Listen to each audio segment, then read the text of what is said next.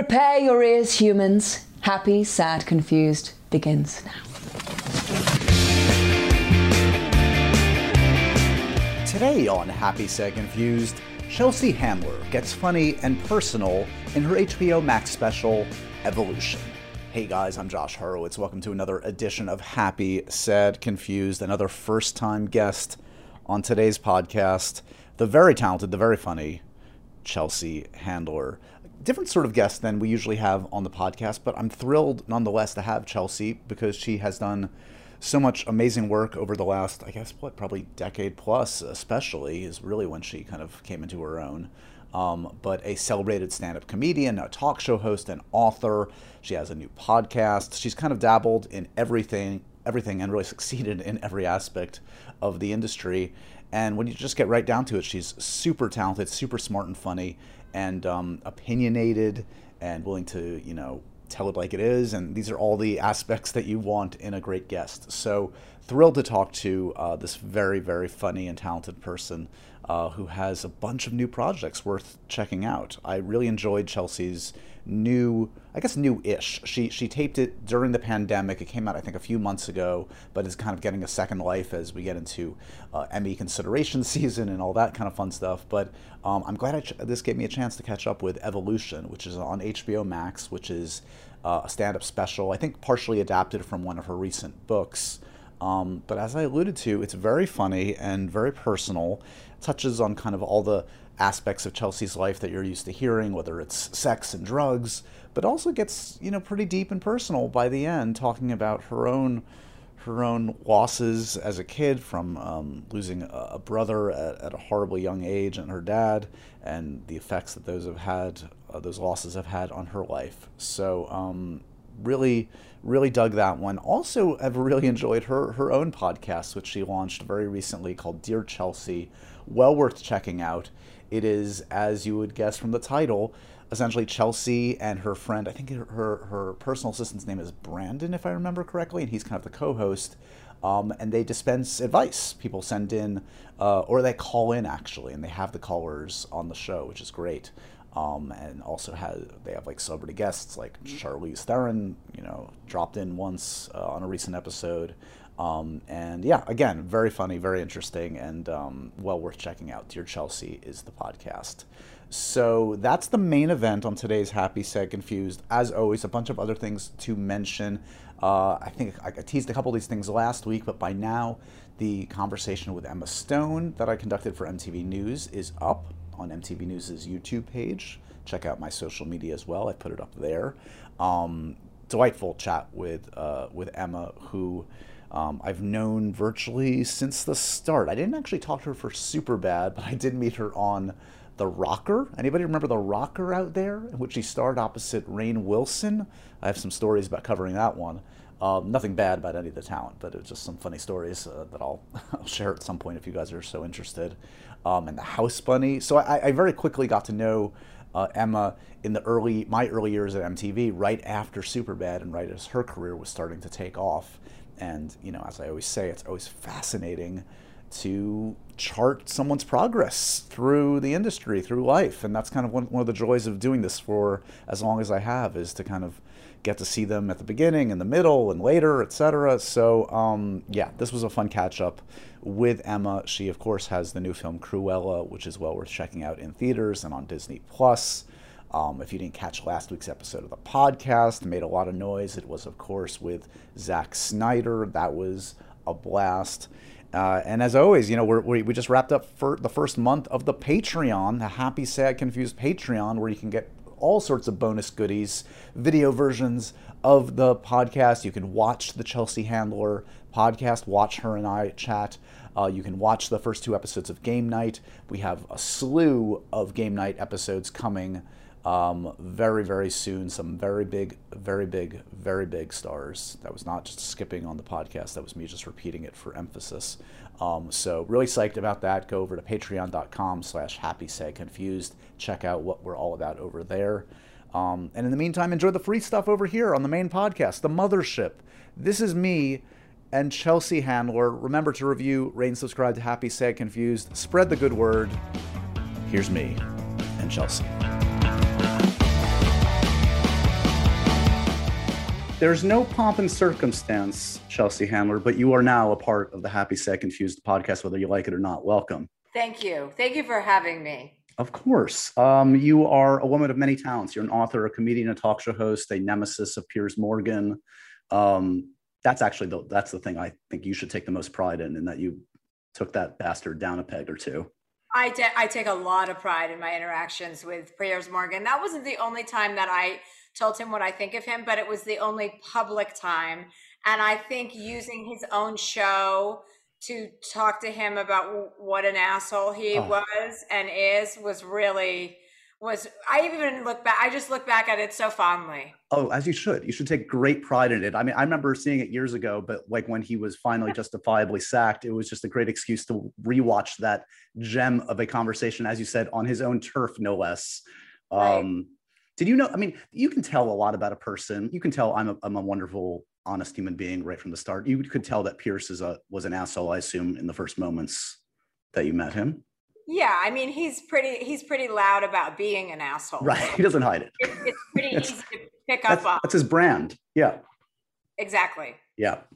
Um it's uh you know, I, I, mentioned you obviously have a lot of talents. You, uh, in the last year, there's a lot to talk about because I watched your uh, special Evolution and greatly enjoyed it, the HBO Max special. Thank um, you. You recorded it during this last Hellscape year for all of us um, was before we get into the actual special i'm just curious like what 2020 looked like for you did you were you one of those people that like learned a new language and learned how to bake bread or were you just yeah what was it like i no i don't know how to make bread and i never will and um, I, I didn't learn a language i uh, I took the first few months, well, I was stuck at home, you know, for a while. And then I got antsy and I was like, okay, the East Coast seemed to be opening up. And I thought this might be a good opportunity to film my special. You know, like why not go east, have it be like kind of a homecoming of sorts? Because it kind of definitely had that vibe to it. And I also really was felt compelled to put something out there during this time for my Absolutely. fans and and to give levity to a time in our lives that was really dark and un, unexpected and and um you know un, unknowing none of us knew where what was happening and i just wanted to lend my voice i wanted to be it was important i mean i was going to do the special regardless you know of the pandemic but i could have waited until after but i i felt really passionate about doing it during the pandemic and kind of setting the tone that like you know things are going to be a little bit harder to film during this time but it's so much more worthwhile because people really need it. They need the connection. They need the humaneness of it. And so uh, i just kept thinking like it was you know a little bit like a foot soldier. I'm like i'm doing this for for not just for myself. This is actually something that feels like i'm contributing more than taking you know? Yeah so th- me, this is what you do. This is how you contribute. This is part of the deal. Like this is how you can help kind of contribute to people's happiness in a way. Yeah so i mean the people that are happy when i contribute you know? So i wanted to do that. Yeah i felt pretty pretty passionate about it. And then you know once i said listen this is going to happen. I don't care what the audience size is. I don't care uh, I, you know, I know what the show is, and I had to have a lot of faith in my own abilities and my own, you know, to know that like, okay, it could be 50 people by the time they open up, or it could be 250 people at the at the show. Yeah. But I got past all of that, and I just focused on, you know, the task at hand, which for me was a great exercise because for many, many years, I did so many things at the same time instead of taking each project seriously in its own right and lifting the integrity of your work by paying such close attention to it. Yep. So it was a great exercise. It was very humbling practicing and getting ready for this in comedy clubs where there was like 30 people allowed to, you know, be and and I hadn't performed in any of those places in so many years. So all in all the experience was very humbling and and you know it just it was a, there was a lot of perseverance entailed and i felt pretty pretty strong about setting that kind of goal and making it happen no matter what. Do you do you still think of yourself as a stand-up first? I mean is that in your bones like what you would at the passport you know agency? What do you tell them? What's your what's your occupation? Yeah, I'm always confused when they ask. I'm like, I don't. I'm like, I usually write author because that usually like I don't want you know that that usually stops the conversation. Right. oh, no you more- write? no Oh, I don't want to talk to you. Yeah, Yeah, exactly. no, oh fuck. Uh, no, uh, yes, but yeah, I do think of myself as a stand-up first. I mean, it's how I began, and it's how I communicate through humor. Um, I've had an evolution, and I've become a you know a more adult, mature person. But I've brought all the immaturity and silliness with me in a more responsible way now. You know, now I feel good about everything I'm putting out there. I didn't feel bad before, but I had a lack of awareness Yeah. you know about how maybe my jokes were impacting others or you know using cheap jokes or you know cheap laughs and and and the challenge of having to get your comedy to a different you know to elevate it is something i welcome you know i love to have a structure because i'm such chaos that i love when someone says okay you have to stay inside these lines and build a house. And it's like uh, okay Right. okay let me think about this. Like bring it on you know um, and I think a lot of women feel that way. Like we're ready to make make a change, make a difference, make a contribution, think about others, and you know, work towards more empathy. Women are like on board for that in a way that a lot of, you know, straight white men are not. was your stand-up always that honest and personal i mean this you really do go through an arc even within this this show. By the end of it you know it, it hits kind of like some of the familiar kind of topics that you often hit but by the end it get gets pretty deep and emotional about obviously losing your brother at a young age and and and and you know talking about your relationships with men and, and kind of like understanding what that where that comes from. Um did it take a while to kind of be able to be honest in that way? I mean, for me, the the real challenge for this show was allowing myself the space to be quiet and vulnerable and to have that moment and not rush through that moment because as a stand up, I'm sure you can imagine when there is a too much time that elapses without a laugh, you're Right. like oh I gotta do something funny. I gotta say something funny. I gotta Totally. fuck or you know, like it's so easy to get that right it's so hard to restrain yourself and my whole life has been about impulses and acting on them and not thinking things through so my agent was very adamant about making that moment like he's like listen you get a laugh every 30 seconds for 45 minutes. You're allowed to take five minutes to tell your story Right. tell it and let it sit there. Like let everybody go through this with you you know? And i i listened to that and it was very hard because you know you you have this emotional moment and then i immediately wanted to fix it. Like make everyone laugh right away right totally so I would kind of, you know, when I was practicing, I kept steamrolling over the really important parts because I wasn't comfortable with the silence. And and I had to become comfortable with it. And everyone was right there with me every single time that I practiced it. As long as I was present and in the moment, everyone was with me. yeah And it was a great lesson because you are allowed to be vulnerable. You know, you are allowed to tell your story, even in the in even in the medium of stand up. You know, it's important. And Hannah Gadsby did it so effortlessly. Well, not effortlessly. I'm sure it took a lot of effort, but she did it so beautifully that I thought, oh, we can do that. I can Well, do that. yeah I have a version of that.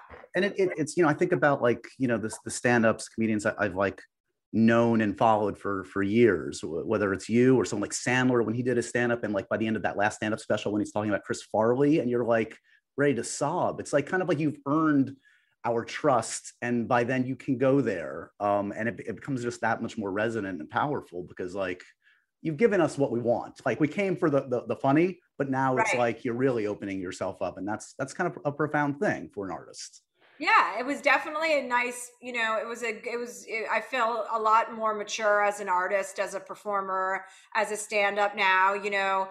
Um, I just, I, I felt like it gave me a lot of, uh, it gave me a lot of confidence in my own ability to create something out of scratch, basically, you know, and the evolution, you know, like I wrote a book I did a, the, a book about it. Then I did that the book tour, and through that book tour, by telling these stories over and over again, I go, "Oh, this is a stand-up show. Like you're doing stand-up, basically sitting down during your book tour interviews." Right. And the thought was, you know, so I hadn't done stand-up in so many years, and I didn't think I was going to do it again.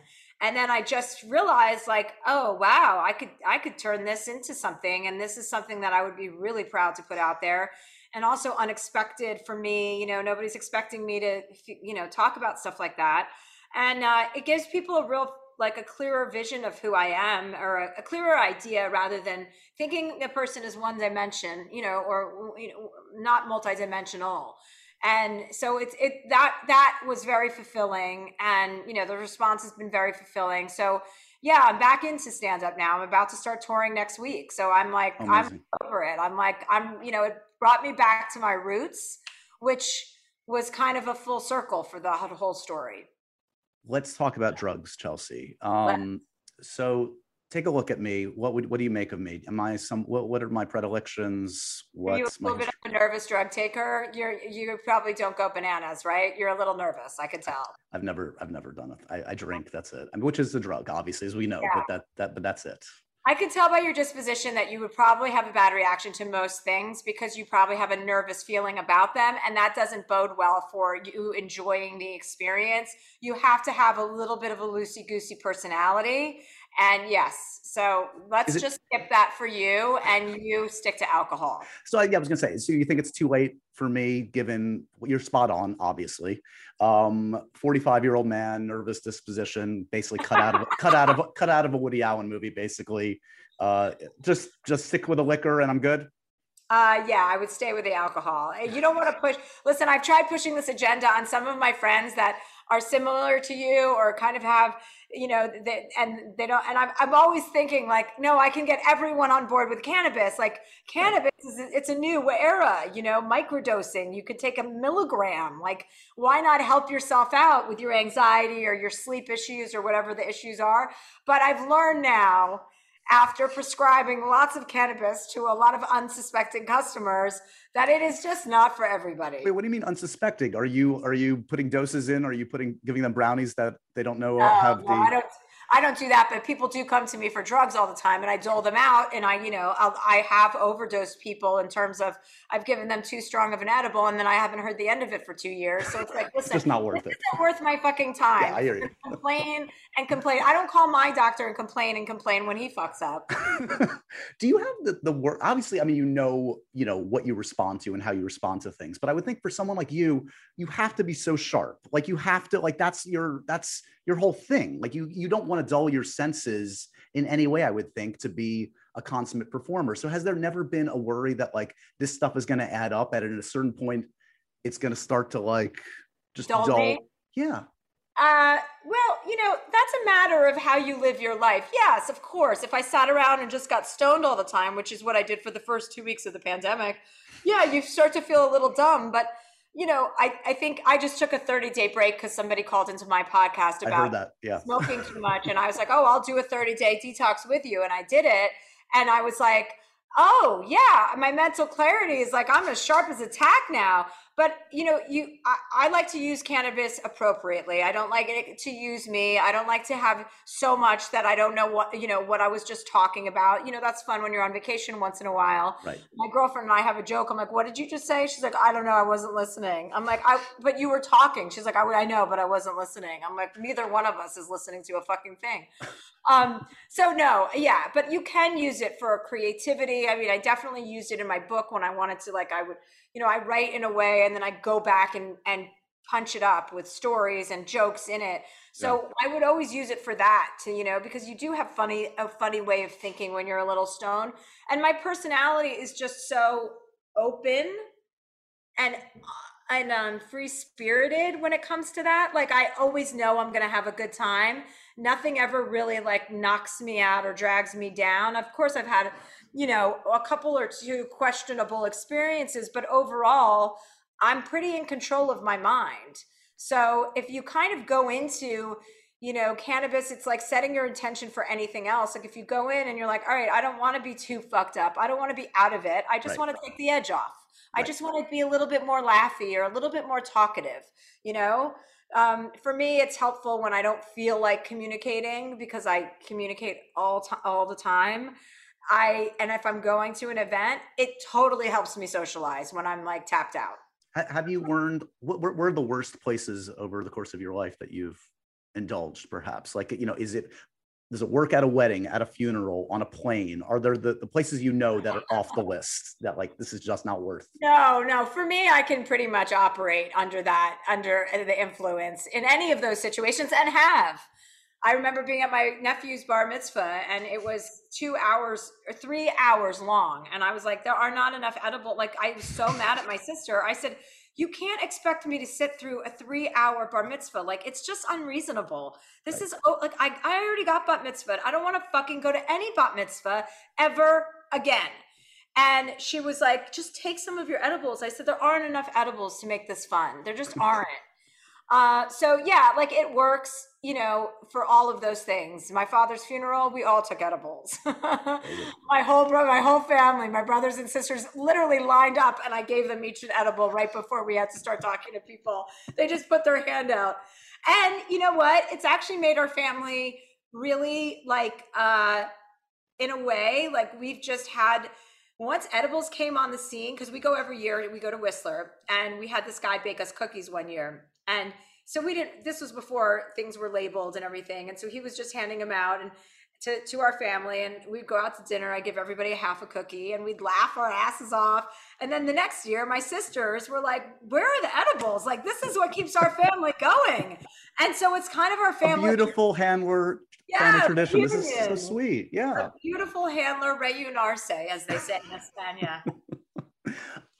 like what you're added. I, here's my sense about you in terms of like I think of your relation to like LA wellness self-help is kind of like there's contradictory because I feel like you're kind of like that's your scene, but you also have like a very good BS meter for for things. And like, I, is there a yin and yang where like you know you're you're constantly exploring and, and, and seeking out ways to improve yourself mentally and physically but you also kind of like this you, you have the self-awareness my is my sense that like some of this is kind of crazy and i mean oh I mean, yeah no it's there's a whole crock of bullshit being served up in la for sure right. and you know my problem was that i actually grouped therapy into that like i was like oh therapy's where people go to silent retreats and everyone's doing fucking yoga and eating kale chips and it goes on and on and on and on and every you know in Lululemon only. And, you know, everyone's doing deep stretching for no reason. So, yeah, I definitely have that attitude. I'm from New Jersey. I can't help it. I find it bullshit in everything. I'm like, right. this is so stupid,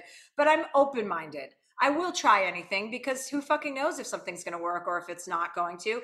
The most important thing is to have your own opinion, right? Like, yeah. not be swayed and be a follower like everyone else.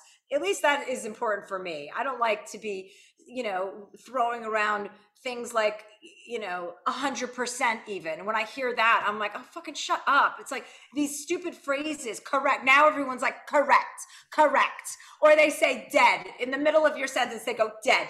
It's like, I have a lot of dead people that would argue with you being dead right now. so, like, I am like, I don't like trends. I don't like when everybody's talking about something, even if it's a great book and I read a ton of books even if it's a great book everyone's talking about, I'm like, it's too annoying that everyone's talking about the same book. I'll wait and read Educated next year.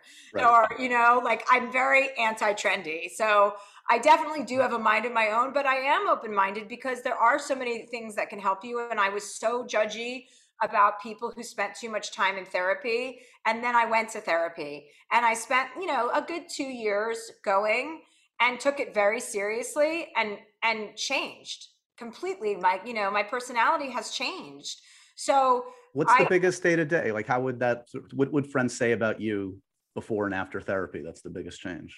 I'm much kinder. Like i'm much i don't tell people what i think when they're not asking as much. I don't insert myself when it's not necessary. I do everything with a little bit of extra love and kindness knowing that i am brash and that my personality is I, is heavy and like energized and that it can be intimidating. Like right. I have a better understanding of how I come across from therapy. So I have a better understanding of how to pre- like not present myself because it's not a presentation. It's just a more, I have a deeper understanding that everyone's a little bit different and people need to be handled differently. You know, you can't just have a one size fits all because that's not fair. When you, when you're in the Chelsea Handler orbit as a friend is part of the bargain that like some of your escapades, fun life with you might become fodder for the work? And has that gotten you into trouble over the years? Have you had to set boundaries on that kind of stuff? Well, they've wanted to set boundaries because I'm the one telling everyone everything in my books or my stand up. Yes, it's been a problem. Many friends have been very upset with me. Family members have been upset with me. Um, so, yes, I've gotten a little bit better about that because, you know, I don't just take the liberty or the license anymore. I try and really think of creative ways to not make it obvious and and change you know change that person's identity which you kind of are legally bound to do when you write a book like mine anyway. When you're telling true stories about real people you kind of either have to get their permission or you have to fictionalize them. Right. So um, you know i try to be more mindful about that for sure uh, but it's an ongoing thing because it is my life. It's like, you know, my family, I'm about to start doing stand up. I have a whole bit about how like unwoke my brother and my nephew are as even though they think they're, you know, progressive and liberal. It's like, okay, guys, listen, you don't fucking know half of it, you idiots. You know, you're not practicing what you preach. So, you know, they're not going to be happy about that. they haven't heard that bit yet. They're, they're, no, nobody's heard it yet. I haven't done it yet. I've just written it. I've written a bunch of stuff and then I go and workshop it for about two weeks and then I will go on tour one person in your orbit that that we share a bit, and I can't claim to be nearly as close, but I've known her for many years is, is Charlize, who I know popped up uh, on the podcast recently, and that was uh, delightful. Was she? Did you give her a heads up? She's doing laundry in the middle. It's seemingly in that. Did you give her any like, hey, I might, I might hit you up in a second? Yes, right? yes. I gave her a heads up. I talked to her the day before, and I was like, hey, we need you to call into the podcast for this thing, and da da. And she's a close friend of mine and has been for a long time. So uh, I'm glad she's in your orbit because she is one of the, Best, yeah. She's one of the other people like in this industry that I'm tight with that is like that. No bullshit. You know what I mean? And we talked about that on the podcast. We talked about, you know, she and I having a fight when we were in South Africa together once. And and that was a perfect example. Like I would never have been able to apologize for that had I not been going to therapy. My therapist gave me very specific instructions like it doesn't matter if you think you're right or if you think you're wrong. You hurt someone's feelings, and that's it. You have right. to take accountability for that and then just apologize and listen.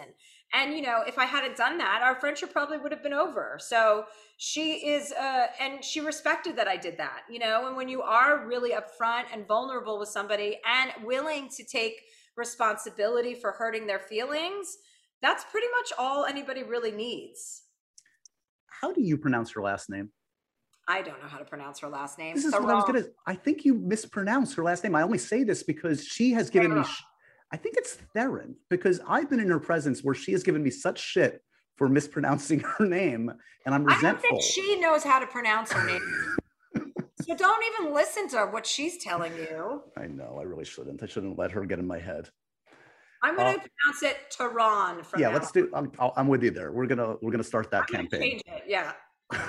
um, let's talk uh you like i think we share uh, uh most politics uh together. I follow you on twitter. Um we were both i think had our brains melted by 2016's events.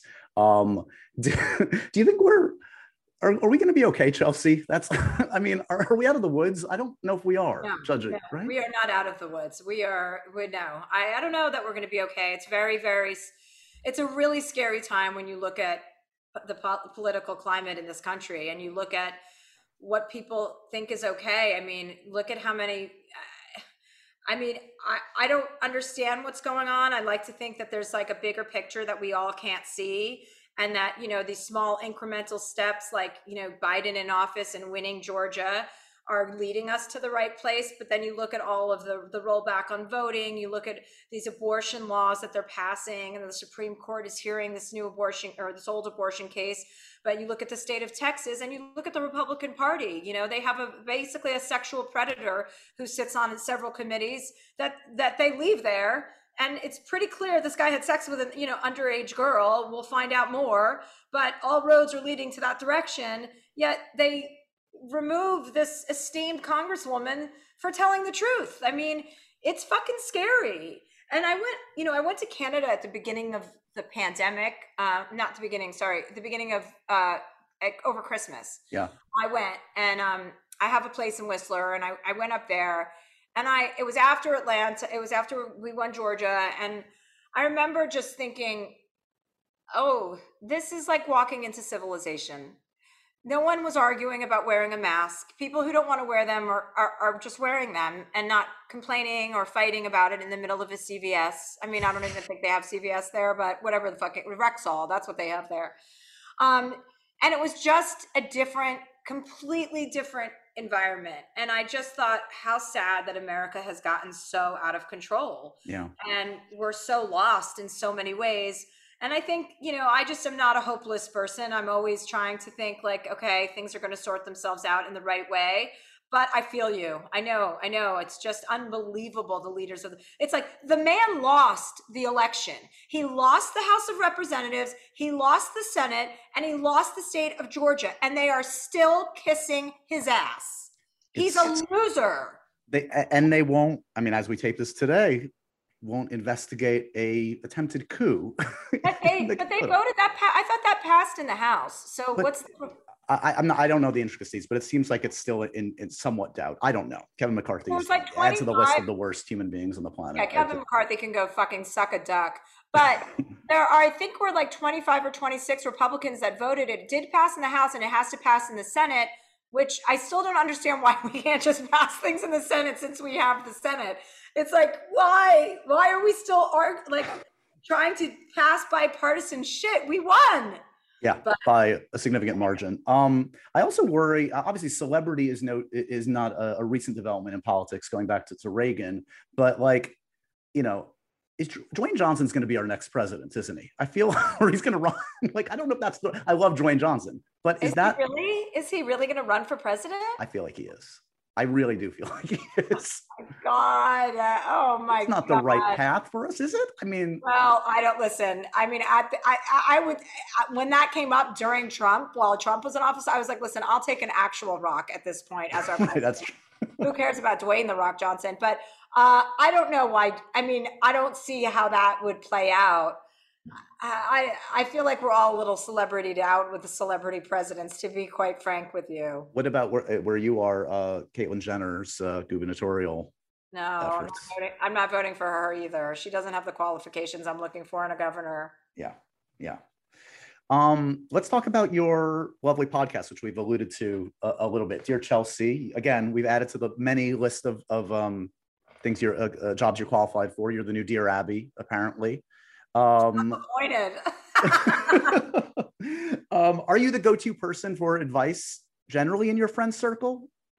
Um, well, you know, I have a long history of giving unsolicited advice. So there's always been that element. Right. Whether people were interested in hearing it or not. And then I kind of tapered that off when I went to therapy and realized how obnoxious that was.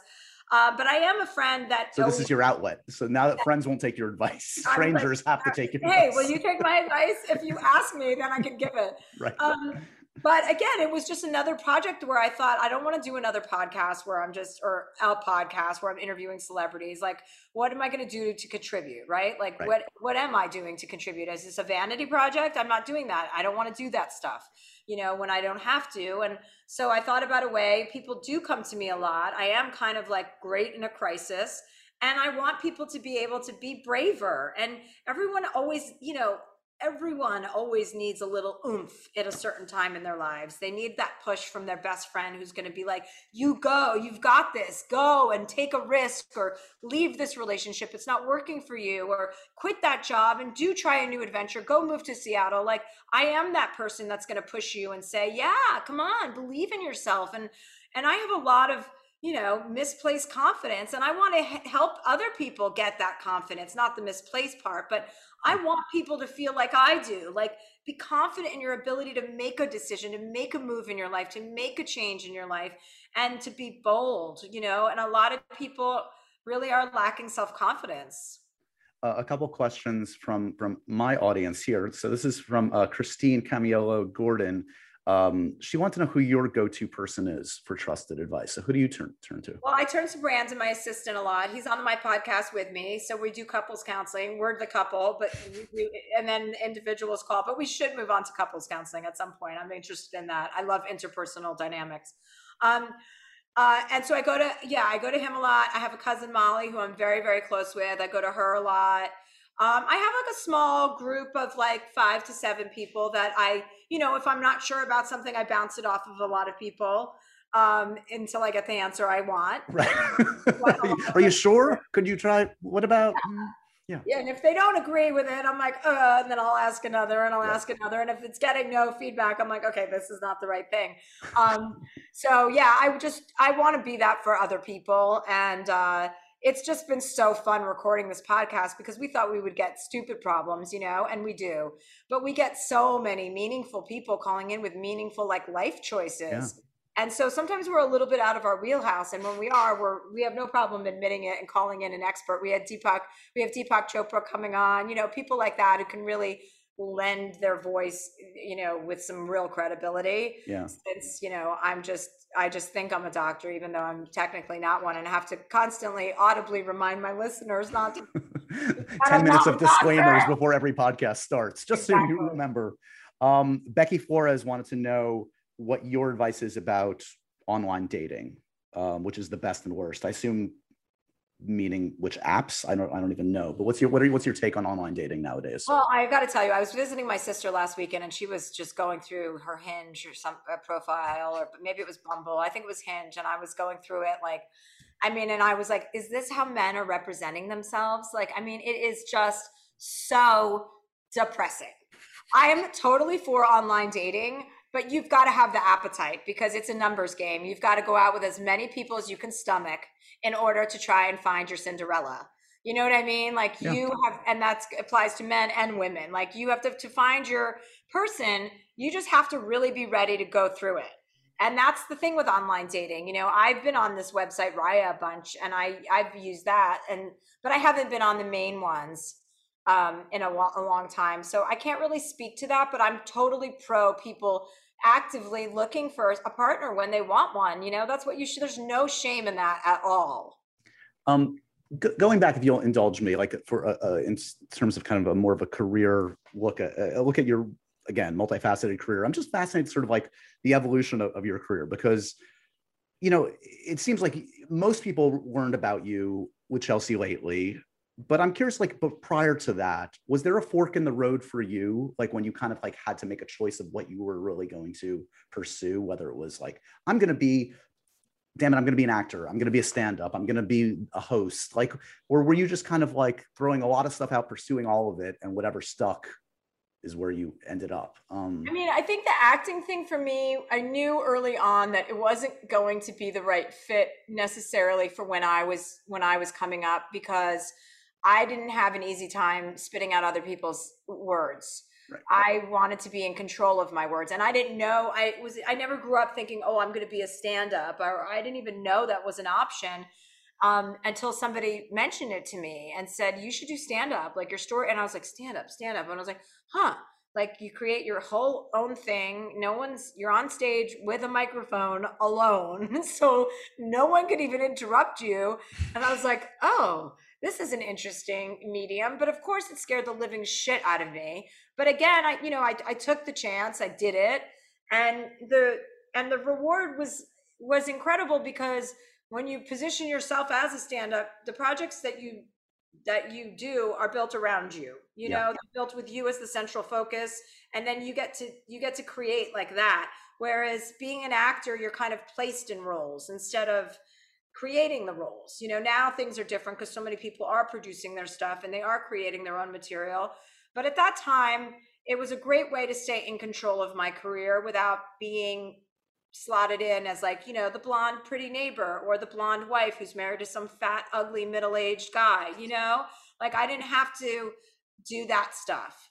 Um, so yeah, in the sense of that, like it, it wasn't me committing to stand up ended up being very fruitful for me. And it was just it wasn't because it wasn't a strategy. It was just it was the most uh, it was the closest thing to fit my personality. Was there a temptation later on when you really achieved like a lot of success? Like i know you popped up in like this means war right? That that like which was a big studio movie and you're kind of like you know the wisecracking best friend in that. And i'm sure there were other opportunities. I'm sure if you would wanted you could have done kind of like the comedic vehicle and maybe kind of honored some of those early impulses or by then you were confident like no again stick with kind of the Chelsea world that I'm creating for myself, or what? Yeah, it's just never, you know, I w- I'm like we're adapting my book, Chelsea. Uh, sorry, Chelsea.